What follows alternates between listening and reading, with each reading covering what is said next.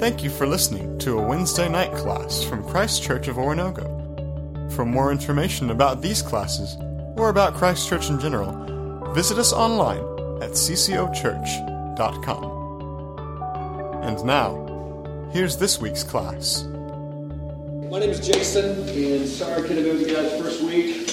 You had to have a pinch hitter and Mark Christian. Wow, sorry about that. I'm sure he just laid an egg. He's amazing. Love that guy. Just came out of a, a meeting with him, which was lots of fun as we're looking at. Uh, he's on our board at Christ in Youth, and we're looking at trying to grow globally. He's helping us with that, so it's good. But I'm glad to be here tonight. Um, I'll just kind of tell you a little bit about this. If uh, some of you guys were in the class last time, I just love teaching Bible.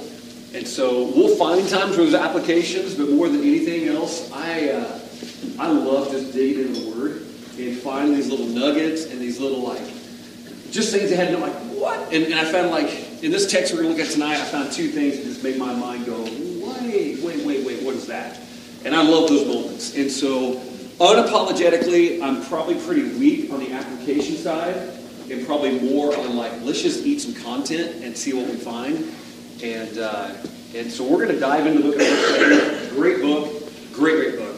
Uh, they asked me if I wanted to teach again. They're like, yeah. I was like, what do you want to teach? Was like, uh, I don't know. We just not judges. How about First Samuel? We'll just keep going. And so it literally was that much thought put into it. I love the Old Testament because uh, I, I just love a good story. And so one of these we'll always do it here as part of our class, just a little bit of fun, is I'll always enter some, you know, introduce some sort of a question. And, and again, it's just they're always meant to be fun. They're never meant to put you on the spot or make you feel bad. Uh, but tonight's question is appropriate. I'm going to ask two questions uh, that you can take some time to think about. Um, but again, don't make more of it than what you need to. It's meant to be light, okay? First question you can answer at your table What's the most extravagant gift you've ever given? For me, I'll give you an example. It was a necklace. It was, and I know this sounds dumb, I was in high school and I gave this girl a necklace that cost me $60 and we broke up the next day. Most extravagant, I knew I was going to break up with her. I was trying to buy peace. She had no idea. Most extravagant gift I've ever given. As a high school sophomore, I had no money to my name and I scrounged up 60 bucks from like birthday, Christmas money, everything. Gave this girl $60 necklace and then broke up with her. It was like, I knew it was going to break up, but I didn't want to look like a complete jerk. And so, yeah, that was, that was my most extravagant gift I think I've given to somebody else as a sophomore in high school. So, and then what's the most extravagant gift that you've ever received? And, uh, you know, what, what, what, would that be? Uh, and so just have fun with that. Most extravagant gift you think you can remember giving. And it doesn't have to be, it can be way back. You can talk about when you were a little kid. And then just for kicks, what's an extravagant gift that you received? All right, let's do it. Go.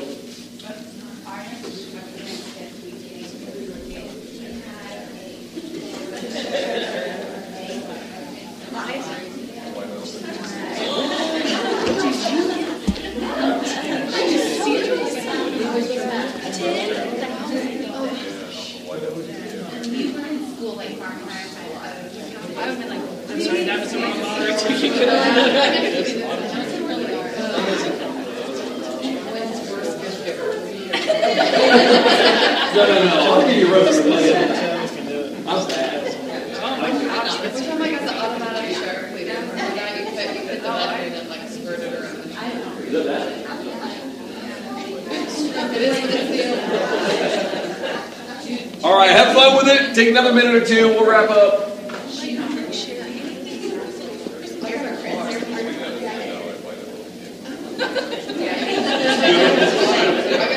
This whole conversation is taking a turn right now into the worst gift ever received.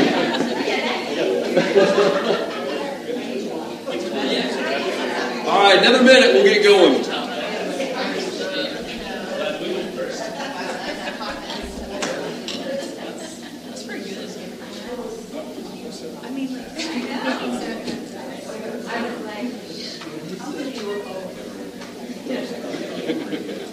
All right, here we go.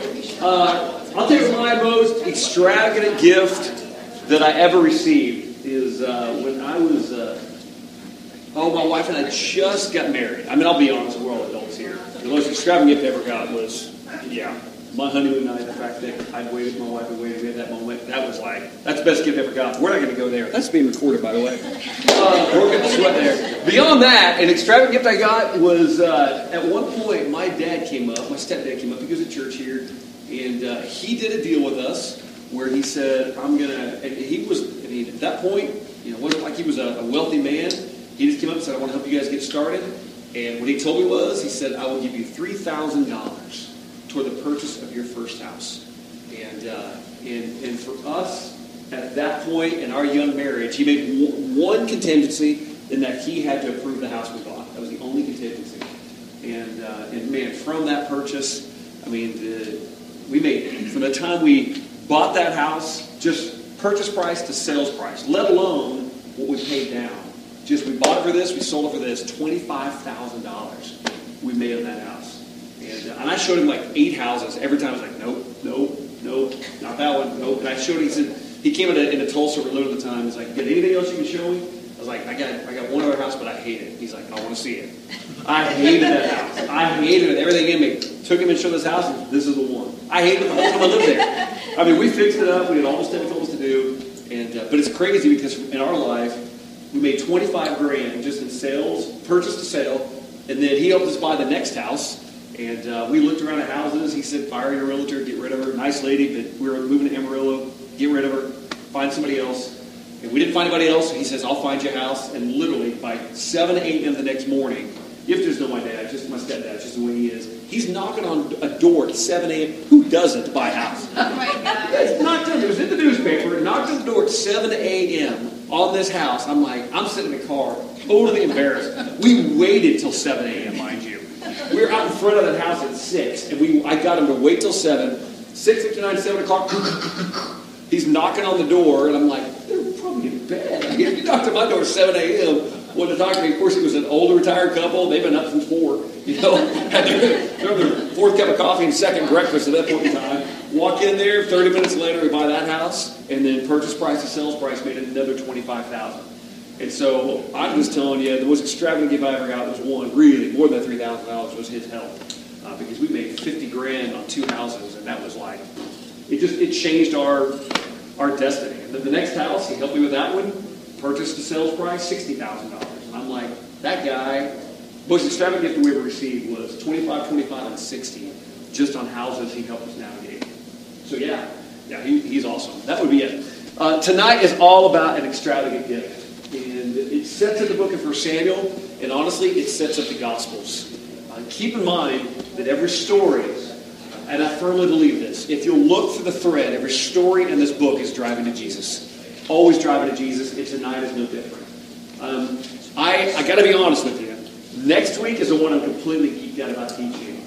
Uh, and I kind of told some of you guys a story back in Judges about Fat Eli. We get to teach on that next week. Tonight is more heartfelt. Uh, but it's also it, it's brutal. It's got pain. It's got some agony in it, uh, and it honestly it has a young mom doing something that I couldn't even fathom. And so let's just dive into the book. Uh, keep in mind, read this through the lens of the coming King. Read this through the lens uh, of Jesus and where and what He's going to do. All right. If you remember, and some of you guys may have been with us throughout the book of Judges, there's a refrain that gets used over and over and over in the book of Judges. Anybody know what that refrain is if you, if you took Judges with us? What was it? Yeah, okay, everyone did right, in their own eyes. Right before that, there was no king of Israel.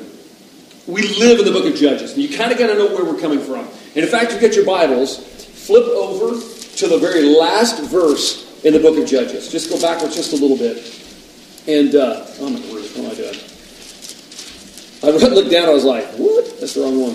Very last verse. You see, um, you see this, this transition happening. Verse 20, 45 of Judges. In those days, Israel had no king. Everyone did as he saw fit. The springboard goes right into 1 Samuel. And in fact, originally there was no 1st and 2nd Samuel. It was just Samuel. And this book has been divided up to make it a little bit more manageable. But it would have been all one book.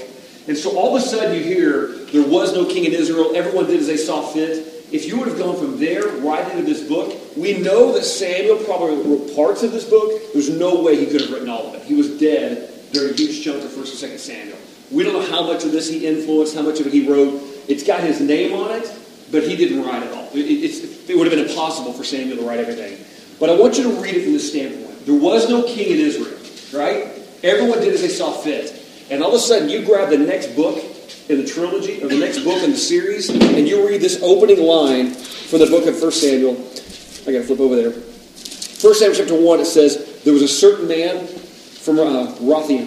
What would you think of if you heard that? I'm thinking right now, he just showed up. Like there's a certain man. Uh, and in fact, that phrase is unique. It's used in Samuel, it's used in Judges as well. Um, sometimes it's, we live in this linear society where we read, uh, what's the first Lord of the Rings book? What is the first one? Uh, Fellowship of the Ring, is that what it is? It goes from Fellowship of the Ring, then it goes to uh, two, two towers. Two Towers, and there's this, always this progression. You know, it's, it's like, well, we go from this book. Some of you guys may know Harry Potter better, and it goes from this book, Harry Potter, this book to this book. Or you, if you're a reader, you've got your favorite series.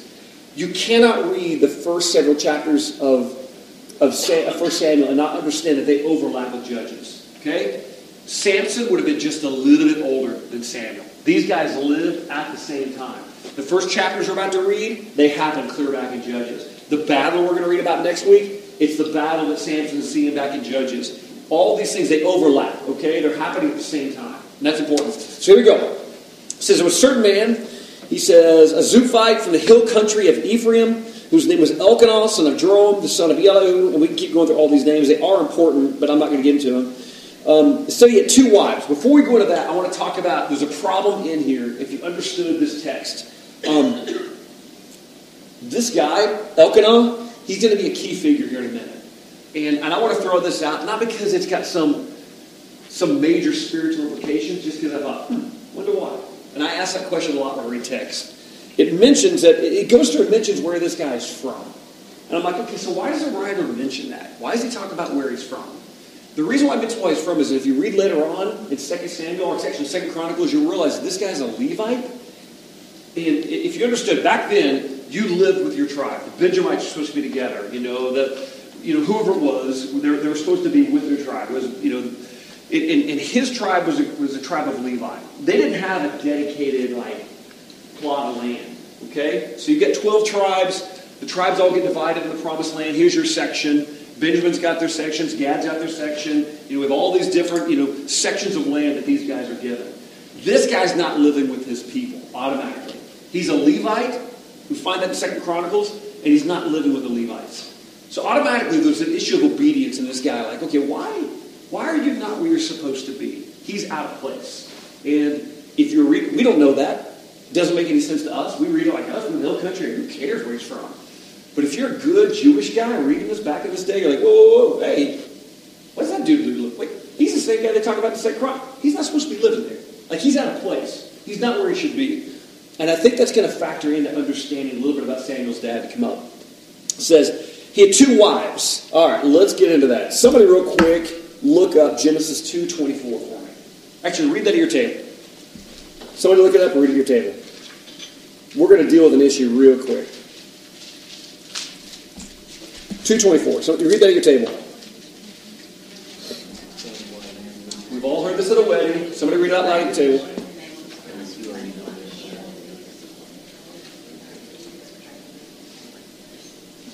All right?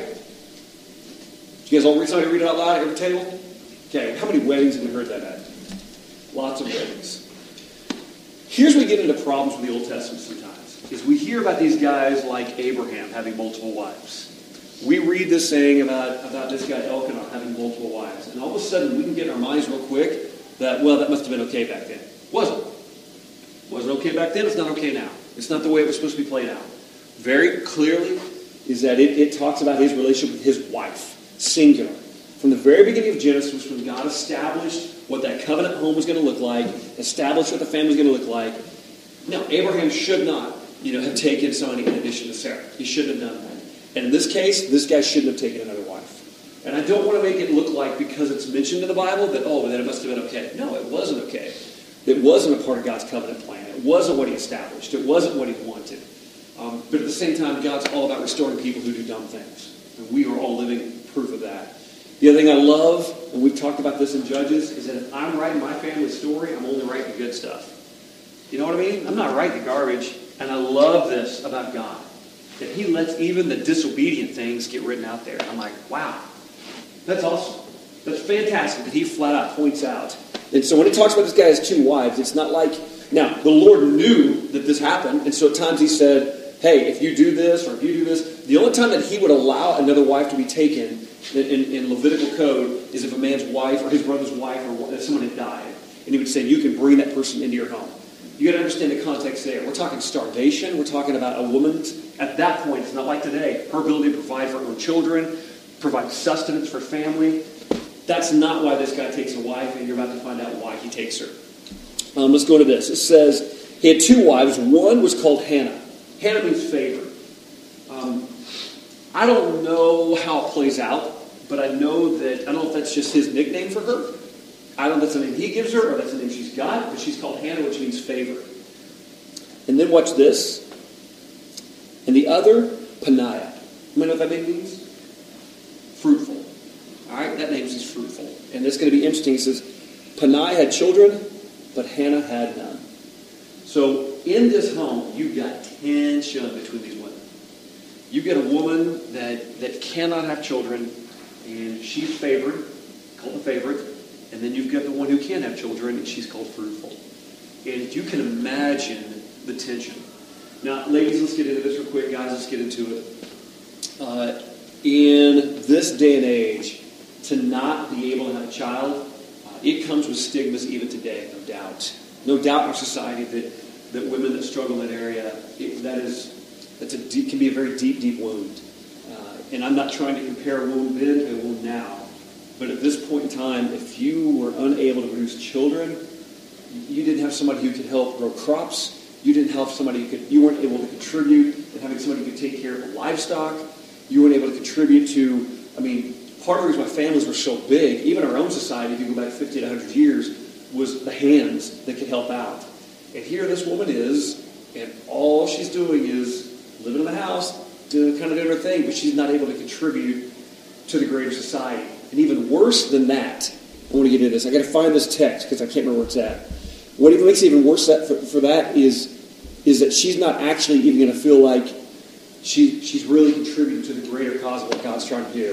Um, where did I find this out? Somebody look, read um, Genesis chapter 3, verse 15. Let's go there. Let me tell you why this hurts so bad. Genesis 3. We'll get a couple of verses here. Um, Genesis 3, verse 15. It says, After the fall of man, it states this. He says, I will put enmity between you and the woman, between your offspring and hers. Talk to me. If you're Hannah, and God's given this great provision of what is to come, what's the thing you have to have in order to be a part of that promise? Huh? Children. So it's not just that she can't produce kids for her husband to have hands that can care for the farm or hands that can, you know, bring in the crops, care for the animals, all of that. Look at Hannah. Look at it from her perspective. If she can't have a child, look at the text again. Break down this in your own mind. It says, And I'll put enmity between you and the woman, meaning Satan, between your offspring and hers. He will crush your head and you will strike his heel. What it really means is that when she can't have a kid, she's cut off from God's promise. That a woman's offspring is going to be part of what brings the promise, brings the Savior. And if all of a sudden her womb is dead, she's cut off from this great promise she's heard about. Does that make sense? Are you tracking with me? She's out. I can't have any children. That means that that means that the offspring mentioned in Genesis that it won't come from me. It's not going to happen. That's a deep wound for her. Also, look over Genesis 22. Look at another one. Another interesting text to look at to kind of get her perspective. Thought this was kind of cool when I found this. 22, 17 through 18. He says, I will surely bless you and make your descendants as numerous as the stars in the sky and sand on the seashore. Your descendants will take possession of the cities of their enemies, and through your offspring all nations on earth will be blessed, because you have obeyed me. Let's talk about it for a second. If you're Hannah, and you've tried and tried and tried and tried and tried to have kids, and it just won't happen for you, and all you've heard is a blessing that's going to be, be poured out. The nations, the cities, the, the coming king is going to come to her offspring. And here you are looking around, and you're one of the few, not the only, you're one of the few women here who can't produce.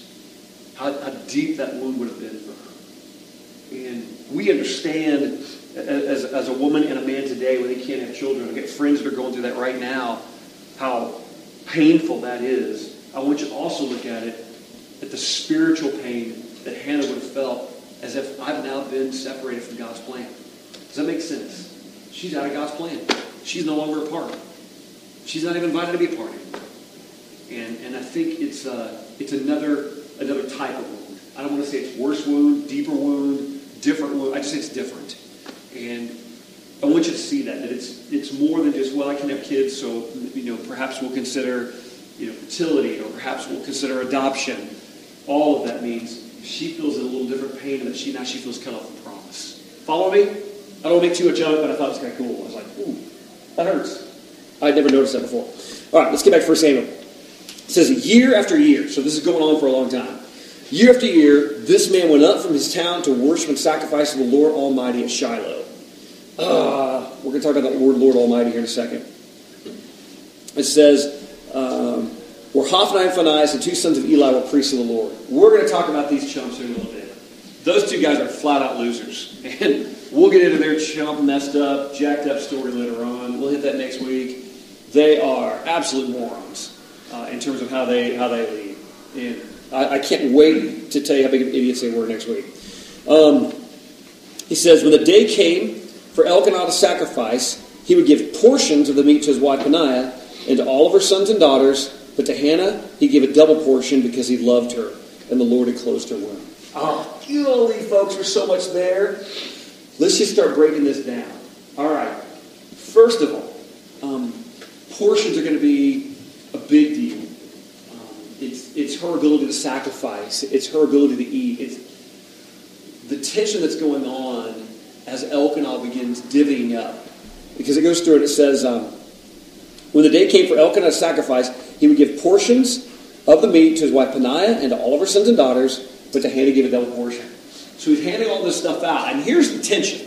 If you're Peninnah and you're actually producing the children that he wants, and you're, you know, you get your little rugrats lined up, you know, tallest to shortest, and maybe there's a dozen of them sitting there, and he's walking out, giving out all the things you're going to sacrifice and everything you're going to do, and then he comes down to Hannah, and you've gotten one, all your kids have gotten one. There's a little bit of you like, oh, cumulatively, we've, we've accumulated, I don't know how many kids she had, we don't know, but I'll make it the number 12 just for fun. We've gotten 13 portions here. That's awesome. One for each of us. And look at you, little Hannah.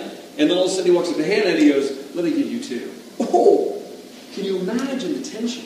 And the fact that he says he loved her, like, you don't think that that doesn't go home with them. Like, Peninnah is not aware that every time that Elkanah's sleeping with her, he might be thinking of Hannah. Or that every time another you know, story comes through that, you know, here Peninnah, the fruitful one's having another baby, that Elkanah's not going, I wish it was Hannah. I mean, there, there is no joy in this home right now. You've got two women that you're about to see cannot get along and, and are mistreating one another. Well, one's being mistreated. You've got Elkanah playing favorites. First of all, he's taken two wives. Now he's, t- now he's playing favorites. And I can't even imagine. I mean, you got to think about it from Peninnah. If you're Peninnah's child in that home, imagine the kind of feel you're getting about the other woman in the house. Imagine the tension that's getting. And I want to just create this like it's a movie right now. You know, imagine that you're, you're Peninnah's third kid. You know, and every time you sit down to eat, you look across, and all the little jabs that Hannah hears all day long. She hears it from Peninnah. She feels it every time she looks in her husband's eyes. And here she is over here, and all these rugrats, they're making their little comments. They're smarting off. You know, it's just, this house is a jacked up house. It's tense. And it's more than just, it's more than just reading the story. You get to crawl inside it a little bit. You got to be there in the morning when they wake up for breakfast, and Hannah walks in the room, and little undercut comments, little jokes here and there. You, you got to feel a little bit of the story because it's going to make a lot more sense when you hear Hannah's prayer coming up. Um, an interesting fact you got to look at is it says that the Lord closed her womb. That's fascinating.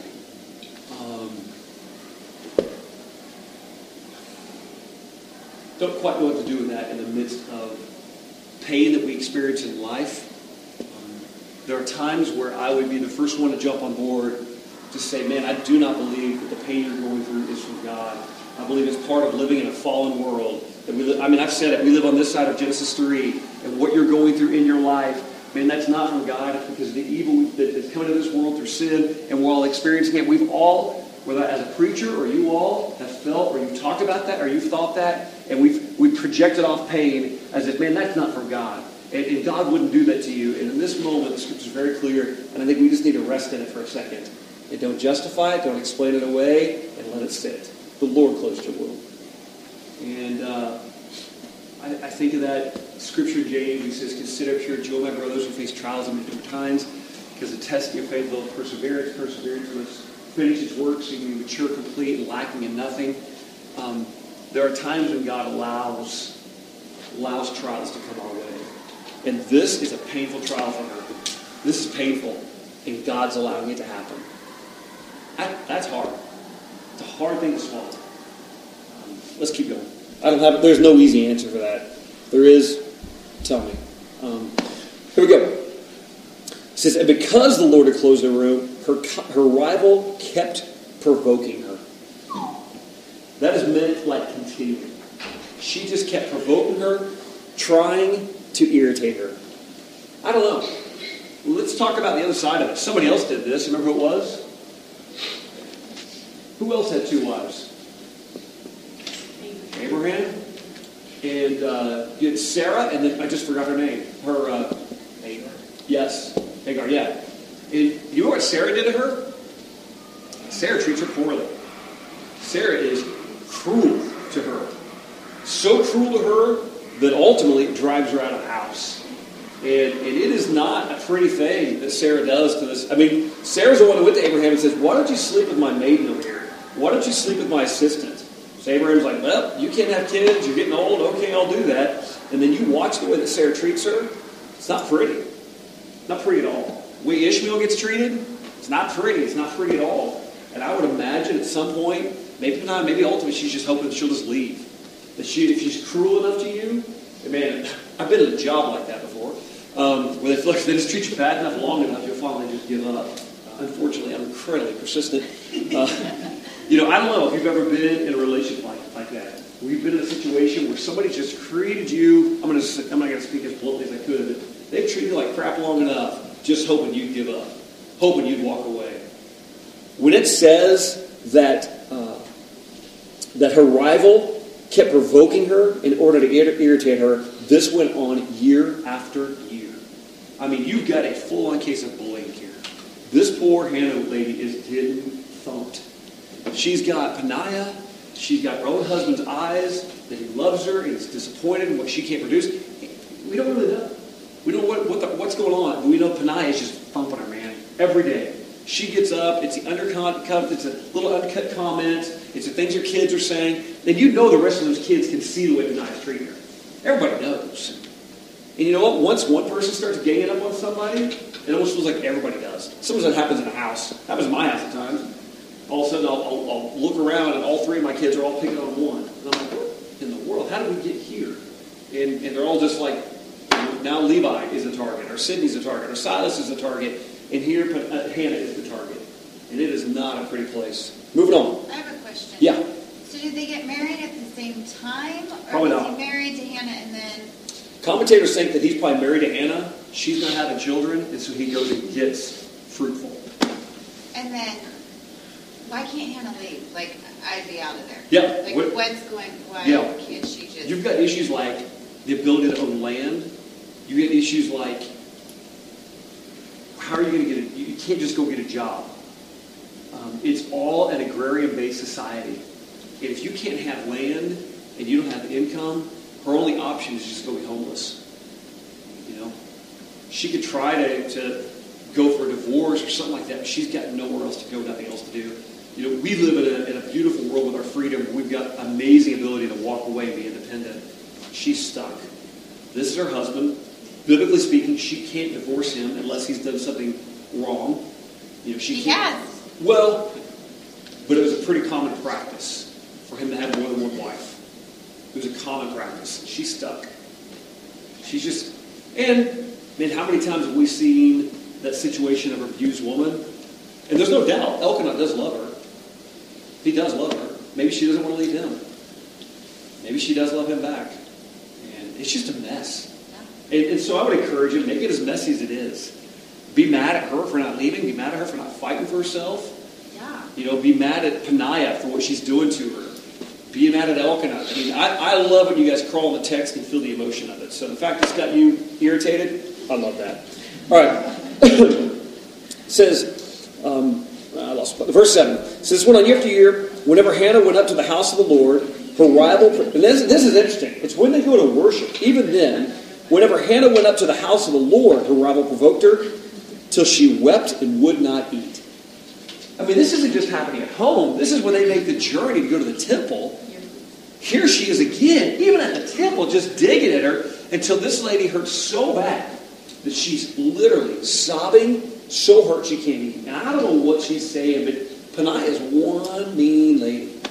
She's just mean. And you can call her whatever you want. I'll just say she's mean. Um, Elkanah, her husband, would say to her, Elkanah, her husband, would say to her, Hannah, why are you weeping? Okay, Elkanah, you're clueless. Why don't you eat? Why are you downhearted? Don't I need more to you than ten sons? And that's the reason why I like to play around that she had 12. Is that I'm always like, well, maybe he had, she had 10 sons and two daughters. So I don't know. It says she had sons and daughters. It says, one day when they finished eating and drinking Shiloh, Hannah stood up. Now, Eli the priest was sitting on a chair by the doorpost of the Lord's temple. We're going to talk about why this guy's sitting later on, but that's another issue. In bitterness of soul, Hannah wept much and prayed to the Lord. She made a vow saying, O Lord Almighty. First time that phrase is used in Scripture. All right, let me back up here for a second. And I talked about this a few, several months ago. I had a chance to preach in, uh, on main, the main services. Let me unpack this just a little bit. You're reading, O Lord Almighty. You got to keep in mind, this was not written in English. Okay? Bible would have been written in Hebrew and Aramaic. When it's written, O Lord Almighty, unfortunately, we miss the robust nature of what's happening. There's a name for God that's the first time it's ever used in Scripture. It's going to get used about 100, 200, 300 times later on, but this is the first time. Hannah calls God by a name that he's, he's really never been called by. And it's a name that's going to come back, back up later on. And it's going to come up in a way that I'm going to get all fired up, jump up and down, celebrate, because I get completely geeked out about this name uh, when David defeats uh, Goliath. But this name will not, it means Jehovah Sabaoth. You know what Jehovah Sabaoth means? All right, let's back up for a second. Um, we don't know God's name. And you're like, what? We don't know God's name. We, we don't know the exact name he goes by. All we have is YHWH. Um, we, because, uh, it's called the Tetragrammaton. What it was is they viewed the name of God so holy and so sacred, they would never write it all down. So they would just write down the letters YHWH. They didn't feel worthy to write all of it. And so they wouldn't. Like the official, like the Jehovah Elohim, the official name, they wouldn't write that down. And you can Google it or on Tetragrammaton. It's a really fascinating topic if you want to study it. It's really pretty cool. In fact, if they wrote his official name, they would literally bathe themselves, change their clothes a whole bit. Even if they wrote just the, the generic term Lord, they would wipe the pen down. And sometimes we, we approach the name of God so lethargically. I think, I think sometimes in our desire to dissolve our distance between us and God, we try to domesticate the Almighty. And that's why we make t-shirts that say, Jesus is my homeboy. it's, it's why we'll do bobblehead Jesus. It's why we can literally say, Jesus Christ, and you don't know if I'm cussing or praising. Like we've gotten so comfortable with the fact that we even get to utter its name and, and lost how special that was. And so God's got different names that he calls himself. He'll call himself Jehovah Mikadishkim, um, meaning that he's the one that sanctifies you. Jehovah Shalom means the Lord of peace. Yeah, the Lord of peace. He'll call himself Jehovah Roy, saying, I'm the God who is your shepherd. He'll call himself Jehovah Rapha. I'm the God who heals you. And on this one, she calls him something. Jehovah Sabaoth. It means he's a God of hosts. And what, what she realizes in this prayer is, I'm not alone.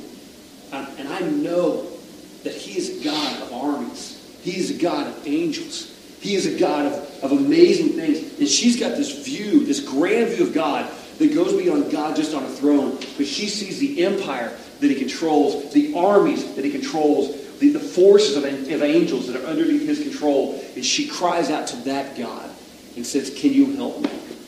Um, let's keep reading. O Lord Almighty, Jehovah Sabaoth, if you only look upon your servant's misery and remember me, and not forget your servant, but give her a son. I find interesting she asked for a son. We'll keep. I think that ties back to we read in Genesis. I'll give him to the Lord for all the days of his life, and no razor will ever be used on his head. All right. Who's his contemporary? Samson. Sounds a whole lot like Samson, doesn't it? These boys both grew up with long hair. That's what that means. Okay? Um, how she's praying, we're going to get into this here in just a second. As she kept on praying to the Lord, Eli observed her mouth. Hannah was praying in her heart, and her lips were moving, but her voice was not heard. All right. Um, this would have been a really, really interesting way to pray. We don't look at it um, the same way that Eli might have. I'm going to give you some scriptures to look at, and I want to, like, if you somebody say, that's not an alarming thing for you. If you see somebody praying, just praying, their mouth is moving, you can't quite hear them. You know, we do that all the time, don't we? You know, we sit down at Chick Fil A and we bow our head, and, you know, whether your lips move or not, that's a pretty common thing. That would have been a little bit weird for Eli to see. Look at these scriptures real quick. Um, at your table, I want one person to take Psalm 3 4. Somebody got that at your table? Call it out. Say, I got it. Got it? I need somebody to take Psalm 4 1. Who's got that one? Call it out. Okay? Somebody taking 6 9. Somebody take that one? Okay, call them out. We'll just start with those. All right, go ahead to your tables and read, read through those real quick.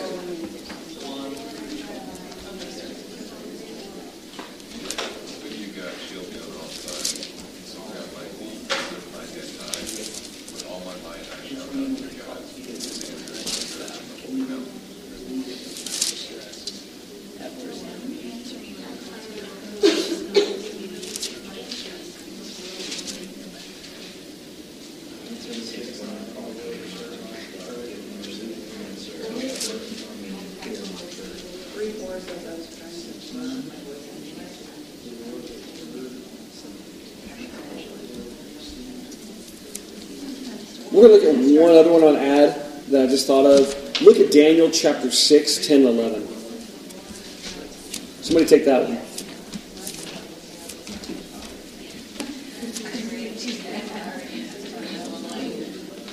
What did you say? Add Daniel 6, 10 through 11. Somebody read that one. And look for common denominator here.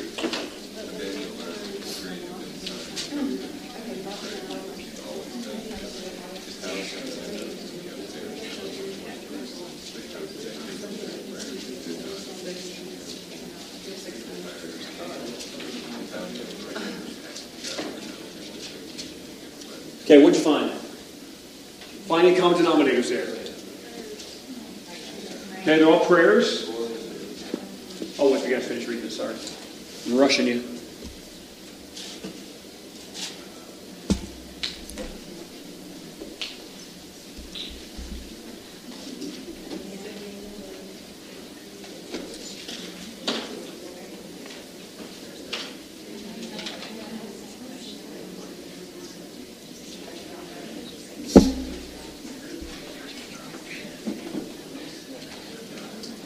Okay, let's talk about it real quick because we got a lot more ground to cover. One of the things we're looking at is that it's a pretty typical thing to pray out loud. And they would stand before the Lord and pray. They would call out to the Lord in prayer. You know, it's one of the things that Jesus says, when you pray, go into your closet in secret. This concept of her sitting there, just kind of mumbling those words quietly, is, is not a common thing that she would have done in public.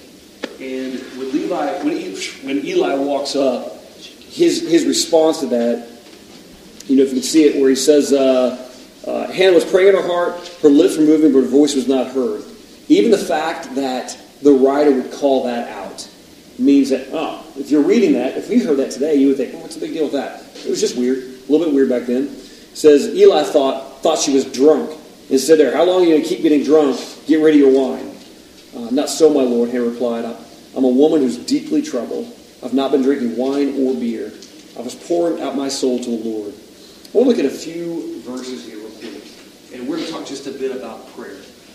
Um, man, let's, let's start by looking at Hannah's heart. Verse 10, look at that. I want you to, if you want to underline um, these phrases, you don't have to, but I find they, they are really good places to be in prayer. Um, the, the, one phrase I want to look at in verse 10 is uh, uh, bitterness of soul. Um, also in verse 10, you can look, I think, depends on your translation, deep anguish, bitter weeping in verse 10. Find those phrases similar to that in your translation? Look in verse 11. You find the word misery. In verse 15, you find being deeply troubled.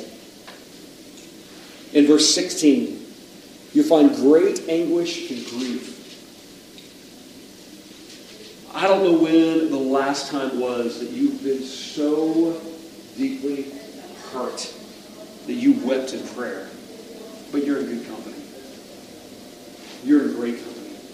And if, if you're experiencing deep anguish and pain, you're in a really good place to pray. And what we know is that God hears those prayers throughout Scripture. And there's no doubt that he hears that prayer with Hannah. I can tell you, man, whether it be trying to adopt my, my who's now my son or being there when my nephew died, I remember being in deep anguish. Man, honestly, I can tell you for me, some of you guys know the story. September 28th, I break my neck in two places, and I'm worried if I'm ever going to walk again. And I can tell you that's the most authentic prayer I've ever prayed in my life. Just begging God, begging God to help me, begging God to save me, begging God just to walk again. It's a, it's a great place to be. I want to state right now, prayer is not a technique we master. And, and it's interesting, even, even when Jesus tries to teach us to pray, how many times that gets misunderstood to be a formula. I think Jesus showed more a position of our heart. I think if you want to know what prayer is more than anything else, you get point you just pour your heart to God. Where you stop worrying about how you say it. You stop worrying about the eloquency of your words. I mean, for me, that's one of the reasons I can't write my prayers. Personally, I can't do it. Because I start worrying about grammatical structure. I start worrying about flow. I start, man, that sounds really good. I start admiring my prayers. I'm like, what the crap am I doing? I'm a moron. I've lost. And usually my best prayers are when I'm just crying out to God. And a uh, moment of absolute confession. Uh, this time, uh, last uh, two weeks ago, I was in Northern Ireland. And I was leading a group of students. And we were, a place called Tollymore Forest. And this is a little humbling as a guy to say this, but I'll just tell you the story. Um, Tollymore Forest is what inspired C.S. Lewis for the Chronicles of Narnia. So if you go to Tollymore Forest, you're actually you're in what he would have called Narnia, and it is gorgeous beyond anything I've, I've really ever experienced. And for me, when I go to Tollymore, I call it uh, for me I call it my thin space. It's like there's about I don't know like a three or four mile loop, and I I don't know why I don't try to manufacture it. I always go in. The phrase I use is I go in with anticipation but no expectation. I don't know if God's going to say anything to me or not. And I don't know why, but nearly every single time I walk that loop, I get to this one section, and God just levels me with something. He just teaches me, speaks to me in ways that are just overwhelming. The last time I was there, I walked it twice. I walked through, and I came through and said, God, I'm here with, you know, anticipation, anticipation but no expectation. I walked through. Right, Lord, thank you. Came through, we were still, then we went, Tollymore again on that trail. Walked through, man, Lord, coming through here, I come with, with anticipation, anticipation, no expectation. You want to reveal something to me? Man, I just feel like God said you, you love me, and I just kept on walking. Third time, I'm going through by myself. And kind of the same attitude. That's not what God's going to do. And it always happens at the same place. I cleared that place, and literally, it was no further than from here to that wall behind me, where God always breaks me. And all of a sudden, I felt the Holy Spirit telling me to pray. And the only words that I could mutter were, were two words. I said them with every step. I said, thank you. I took another step slowly. I felt the rocks on my feet. I said, I just looked down and said, thank you. Took another step. Thank you. And I just began walking, and every step I just kept saying, thank you. And step after step after step, to the point where I almost got, God, are you tired of me saying thank you? And I just found myself saying, out of joy, to say, thank you, Holy Spirit. Thank you, Jesus. Thank you, Father. One after another until uncontrollably, I'm just bawling by myself on this trail, tears running down my face. I'm like, I'm a 47 year old man, bawling like a baby, walking down this trail because God is just crushing me right now with joy. Crushing me right now. I mean, I, I literally, I just felt like, Lord, I'm so joyful and so thankful, but at the same time, I feel the weight of your grace on me so heavy. And I don't know whether it be moments of joy or moments of pain, but to me, those, I felt like that was probably for me a two word prayer. Thank you. May have been the most authentic prayer I've ever prayed in my life. It's the most authentic thing I've ever prayed. The most real thing I've ever prayed. And I would say that if you struggle with prayer, and you struggle with the discipline of finding time mapping out your strategy of prayer, man, I would tell you, man, stop with all that for a minute. Find yourself in a place of anguish or a place of joy and just talk to him. Just talk to him for crying out loud. Even if you can't even get the words to come out and all you can do is cry, like Hannah. Or even if you're just so thankful that all you can do is just keep saying the same thing over and over. I would encourage you not to focus on the technique, but focus more on just the place of your heart. And I love that about Hannah right now. Let's move on. Sorry, I bogged down on that. My bad. Um, moving on. Look, we gotta we gotta move. Good night. Um, I think at the end of the day, what, what God's looking for is He's looking for that, tri- that childlike heart. And when I'll just end with this. When my daughter comes to talk to me, I know when she comes to me with a rehearsed speech of something she wants. Like, my proverbial craft detector's flying. I'm like, just get to your point. What do you want? You know, it's like, but I love it when she just has a conversation with me. I love it. Like the other day, I walked in, and on my mirror, she just, oh my daughter, she's 12 years old. She wrote, "You are handsome." I'm like, I'm 47 years old. I'm like, thank you. you know? Looked in the mirror, it's like, thank you. And she just wrote, I'm crying. She just wrote that she loved me. She's wrote little smiley faces. You can erase this if you want to. And I looked at that as one of the most beautiful gifts I've been given. Just what a beautiful gift. Can I tell you right now that when you wake up in the morning and you see a good sunrise, and you say, hey, Dad, well done. Well done. Love your sunrise this morning. He lights up in the same way that I do when my daughter says you're handsome. When you can find that moment to say, when you're, you're reminded of your sin, and even, I mean, immediately even after your sin.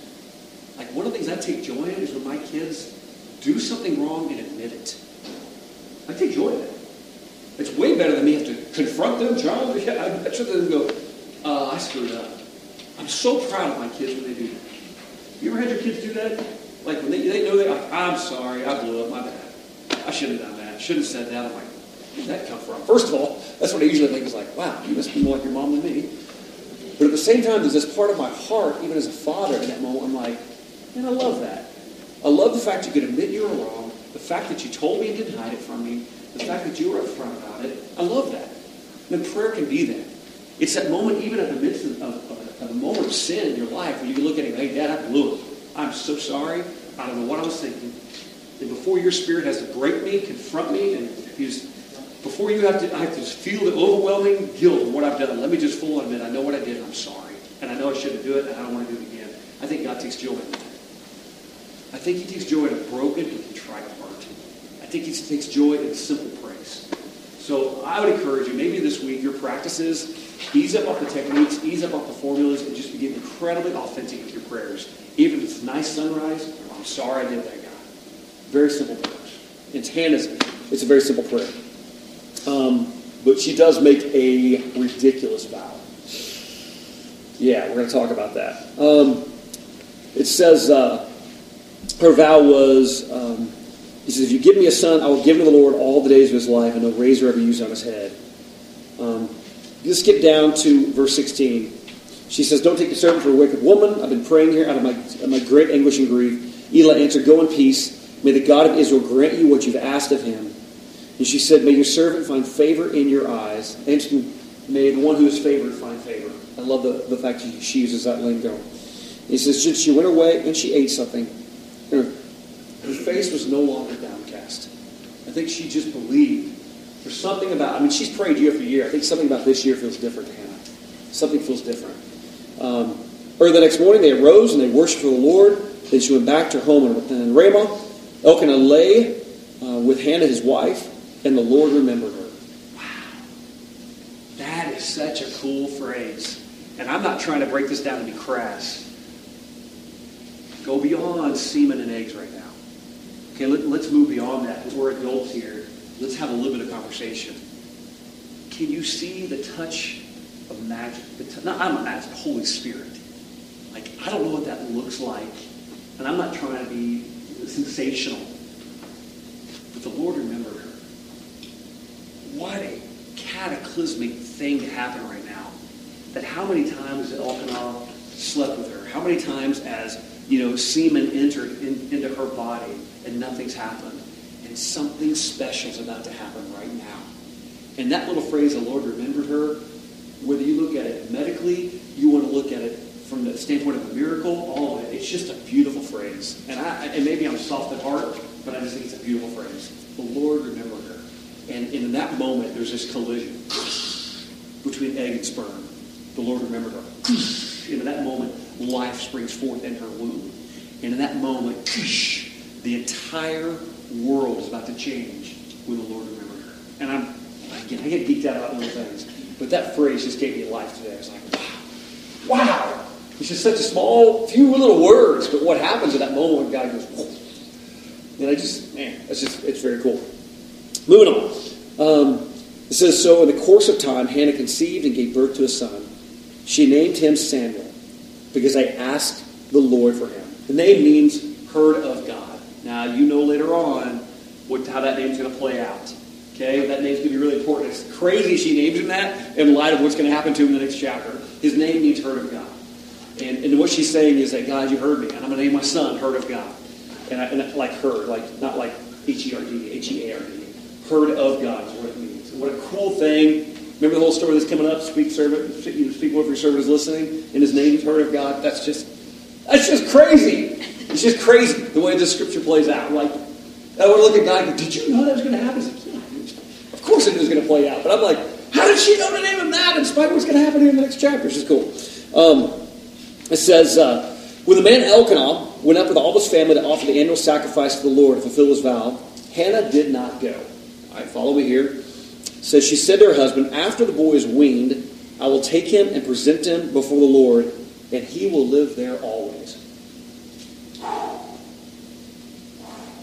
don't think I can do that. I just sent my kid off to college and I about bawled my eyes out. I'm like, oh my word. Hannah, you finally get a kid? You finally get a boy that you prayed for, God gives it, and you're going to give him up? Like, how many years have you begged for this? And what does the tension look like between her and Peninnah after that? I'm like, what in the world? I'm like, Hannah, why did you vow that? Is what I want to say to her. Like, what a dumb thing to promise. But it's beautiful. She just wants a baby. She just wants a boy. And once she has that boy, because she wants to be a part of the promise, she knows if I'm just if I'm just included in the promise, I'll be okay. And she dedicates him. Most likely, any guesses on how old Samuel would have been when she does this? When she weans him, huh? Two. Two? Four. Probably about three years old. So I wonder what it's like. I mean, I can't imagine. We talk about Mary, did you know? you know, I, I can't imagine what it's like for Mary looking toward her son, wondering what it's going to be like. I can't imagine for Hannah. Because I'm telling you, she's going to know Eli's jacked up. His two boys are jacked up. And she's about to take her three-year-old boy and give him to some jacked up priests with jacked up sons. And I'm like, Hannah, Hannah, Hannah, what are you doing here? Hannah.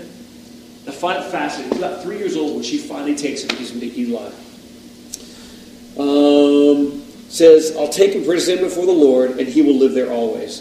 Do what seems best to you. Elkanah, her husband, told her. Stay here until you've weaned him. Only may the Lord make good his word. So the woman stayed at home and nursed her son until she had weaned him.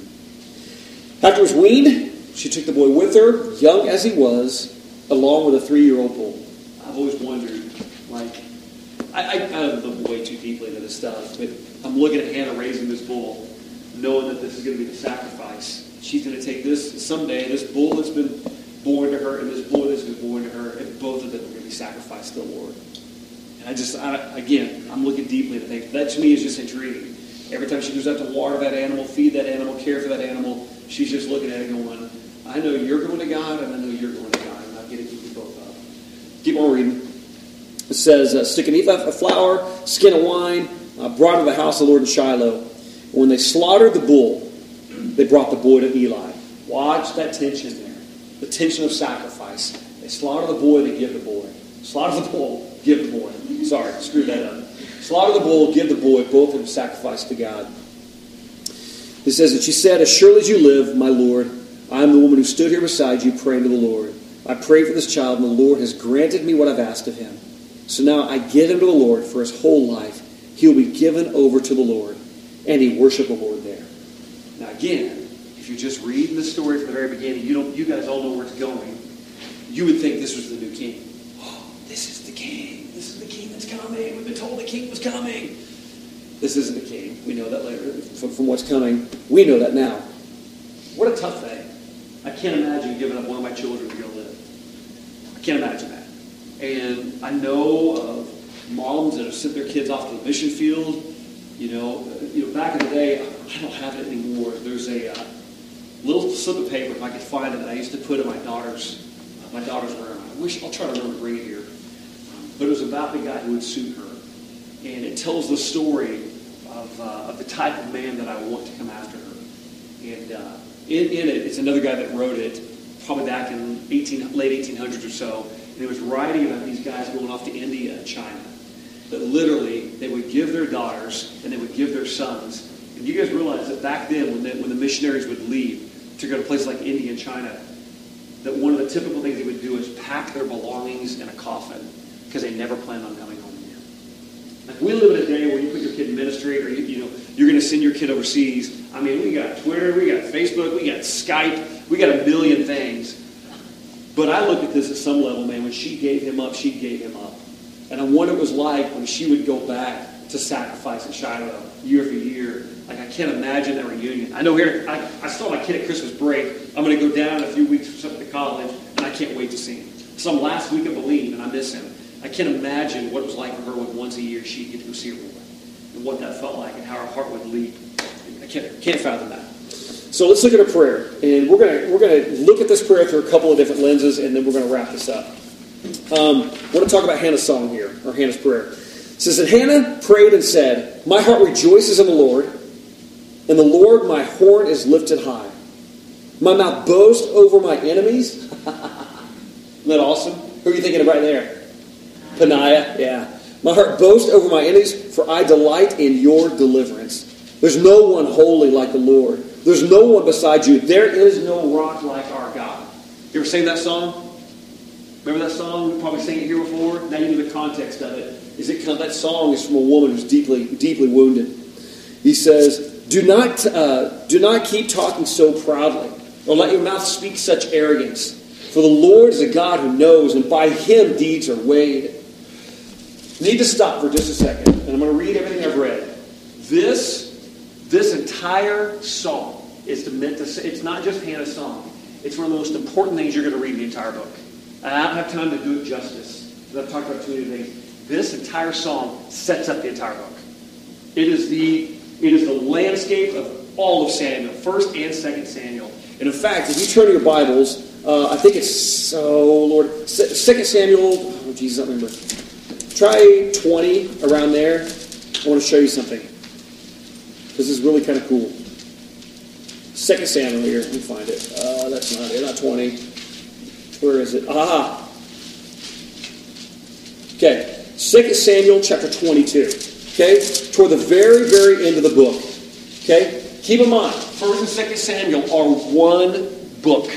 All right? Now, I just read that line to you about there is no rock like our God. Okay? Remember that one? Look at me at David's song of praise. Look specifically over here at what he does. Look at verse 30, verse 32.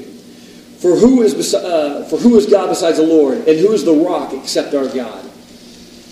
Some of you guys may be people who love literature, and some of you guys like I hated English, I hate literature, I don't care about it. The writer's doing a beautiful thing right now. He will bookend this book with two great songs. He'll bookend it like, oh. So if you're reading the whole thing through, you go all the way back and think, oh, Hannah's song, ah, David's song, and they mirror one another.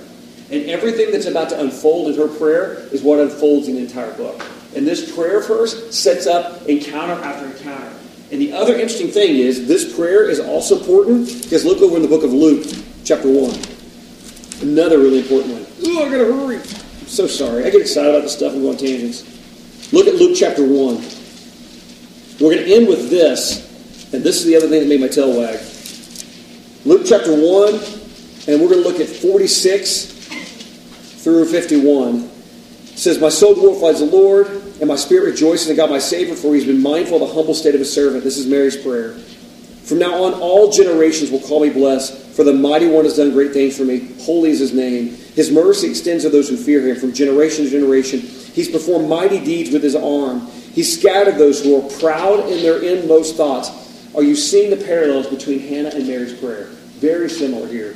He says he's brought down the rulers from their thrones. He's lifted up the humble. He's fulfilled. He's filled the hungry with good things. He has set the rich away empty. He's helped the servant Israel, remembering to be merciful to Abraham's descendants forever, even as it is to our fathers. Now, keeping those things in mind, the beautiful, rich literature of, of bookending the entire you know thing of Samuel with Hannah, David, both songs of praise. He and then it's going to get carried all the way through to what Mary's going to sing. You know, in this this great, beautiful story. But watch this.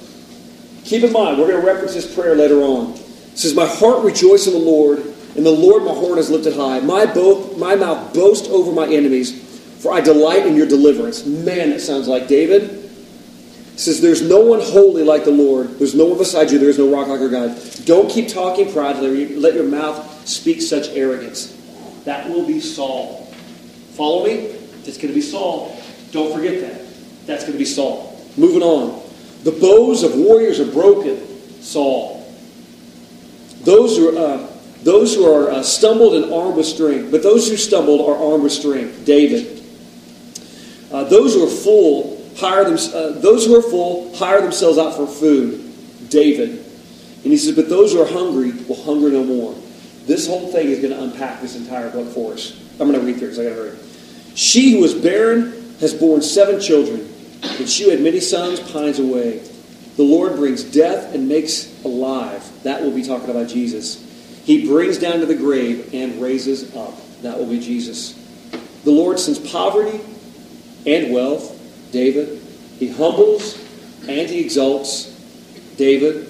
He raises the poor from the dust and lifts the needy from the ash heap. He seats them with princes, and has, that's crazy. He's, it's just David. He seats them with princes and has them inherit a throne of honor. David. Do you see how this thing's foreshadowed in the whole book? It says, For the foundations of the earth are the Lord's. Upon them he has set the world. He will guard the feet of his saints, but the wicked will be silenced in darkness. It is not by strength that one prevails.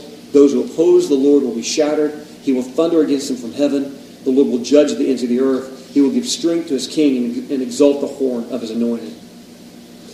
Fascinating you understand it and you lay her prayer alongside this entire book. It's like, what? She's just foreshadowing the entire thing. But watch this. There's a difference between Hannah and Mary. What's the difference? Between Hannah and Mary, the mother of Jesus. Tell me the, the fun, fundamental easy difference. Huh? One was just barren. One's barren, one's a virgin. There's another barren woman. There's another barren woman in Luke. Who is it? Elizabeth. Now let's go back to Luke real quick, and this is the part that makes my tail wag. I'm using Mark Christian's terminology. Go back to Luke 1. So, a barren woman. Oh, guys, I'm going to get geeked out on this, and you may not care, but I'm about to get goosebumps. I'm sorry. A barren woman in Luke 1. Okay? Verse 39. At that time, Mary got ready, hurried to the, uh, the town in the hill country of Judea, where she entered Zechariah's t- uh, home, greeted Elizabeth. Uh, when Elizabeth heard Mary's greeting, the baby leapt in her womb. Elizabeth filled with joy. We know the story of Elizabeth that she had a barren woman. So Elizabeth has a baby, right? Who is that baby? John. What's John's whole job? Huh? Yeah, you're saying it. Yeah. Prepare the way. Prepare the way for the coming, the coming what? Coming king. So a barren woman has a baby to prepare the way for the coming king. Now let's look at Hannah. Barren woman has a baby to prepare the way for what? The coming king. Goosebumps. That's just cool, man. That's just cool. That is rich. The crazy thing here is that the Lord had told them before that, were, that He was going to give them a king. He was going to give them a king. But there's a problem that happens. And I think that problem shows up in 1 Samuel 8. We'll look ahead a little bit. Look at 1 Samuel 8 real quick. The Lord had told him over and over. Um, in Genesis 17, I'm going to read these real quick before we wrap up. Let me find this one. I'm going to read some text to you real quick.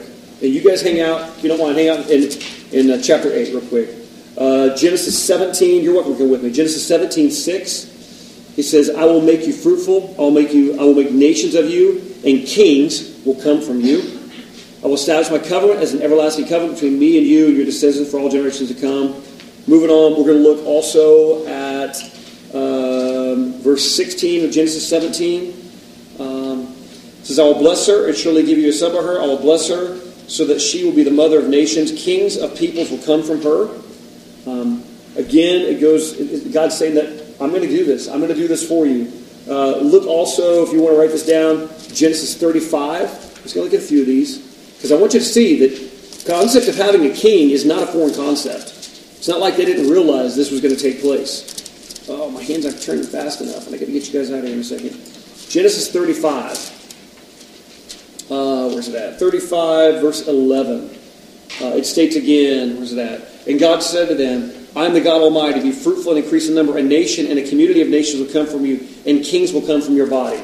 So over and over, God's told them, I'm going to give you a king. Kings are going to come from you. Here's the problem that Israel's going to have. Chapter 8, verses 4 through 7. So all the Israel's, uh, all the elders of Israel gathered together, verse 4. They came to Samuel in Ramah, and they said to him, You are old, and your sons don't walk in your ways. We'll talk about Samuel as a dad later on. Now appoint. You see the difference? Now appoint a king to lead us. And therein going to a lot of problem in 1 Samuel. And the problem in our own lives is when we try to take control of God's plan. And even, even John the Baptist you know, has that fleeting moment wondering, are you, are you who do you say you are? You're really him, right? And John submits and says, man, I'm, I'm going to decrease so he can increase. You have a barren woman having a baby that prepares the way for the king. To do the same thing. But unfortunately, the king is delivered to Mary and to John the Baptist and to Elizabeth. And unfortunately for Samuel, the king is demanded. And uh, it's a messy, messy thing. It's a messy thing when we demand a king instead of waiting for God to provide it. And man, I can't tell you how many times in my life, instead of waiting on God to provide, I've tried to make things happen. I've tried to force things to happen. Sometimes I've sensed that maybe I should wait on a conversation, but I open my big mouth and I just start talking instead of waiting for God to open the door. Sometimes financially, instead of being patient and waiting, I'm just going to go do this right now. And man, I bear the pain of that. And this will be the issue of Israel, is that they didn't wait on what God said he was going to do. They demanded it. You know, there was no king in Israel. Everyone did as they saw fit. And then finally they moved to the point they said, well, God, we're going to force your hand. Give us a king now. And God says, I'll give you a king. Not the one I had planned. And it's going to hurt. And it does. Because anytime we put a king ahead of the king that God has planned, it always involves pain. All right.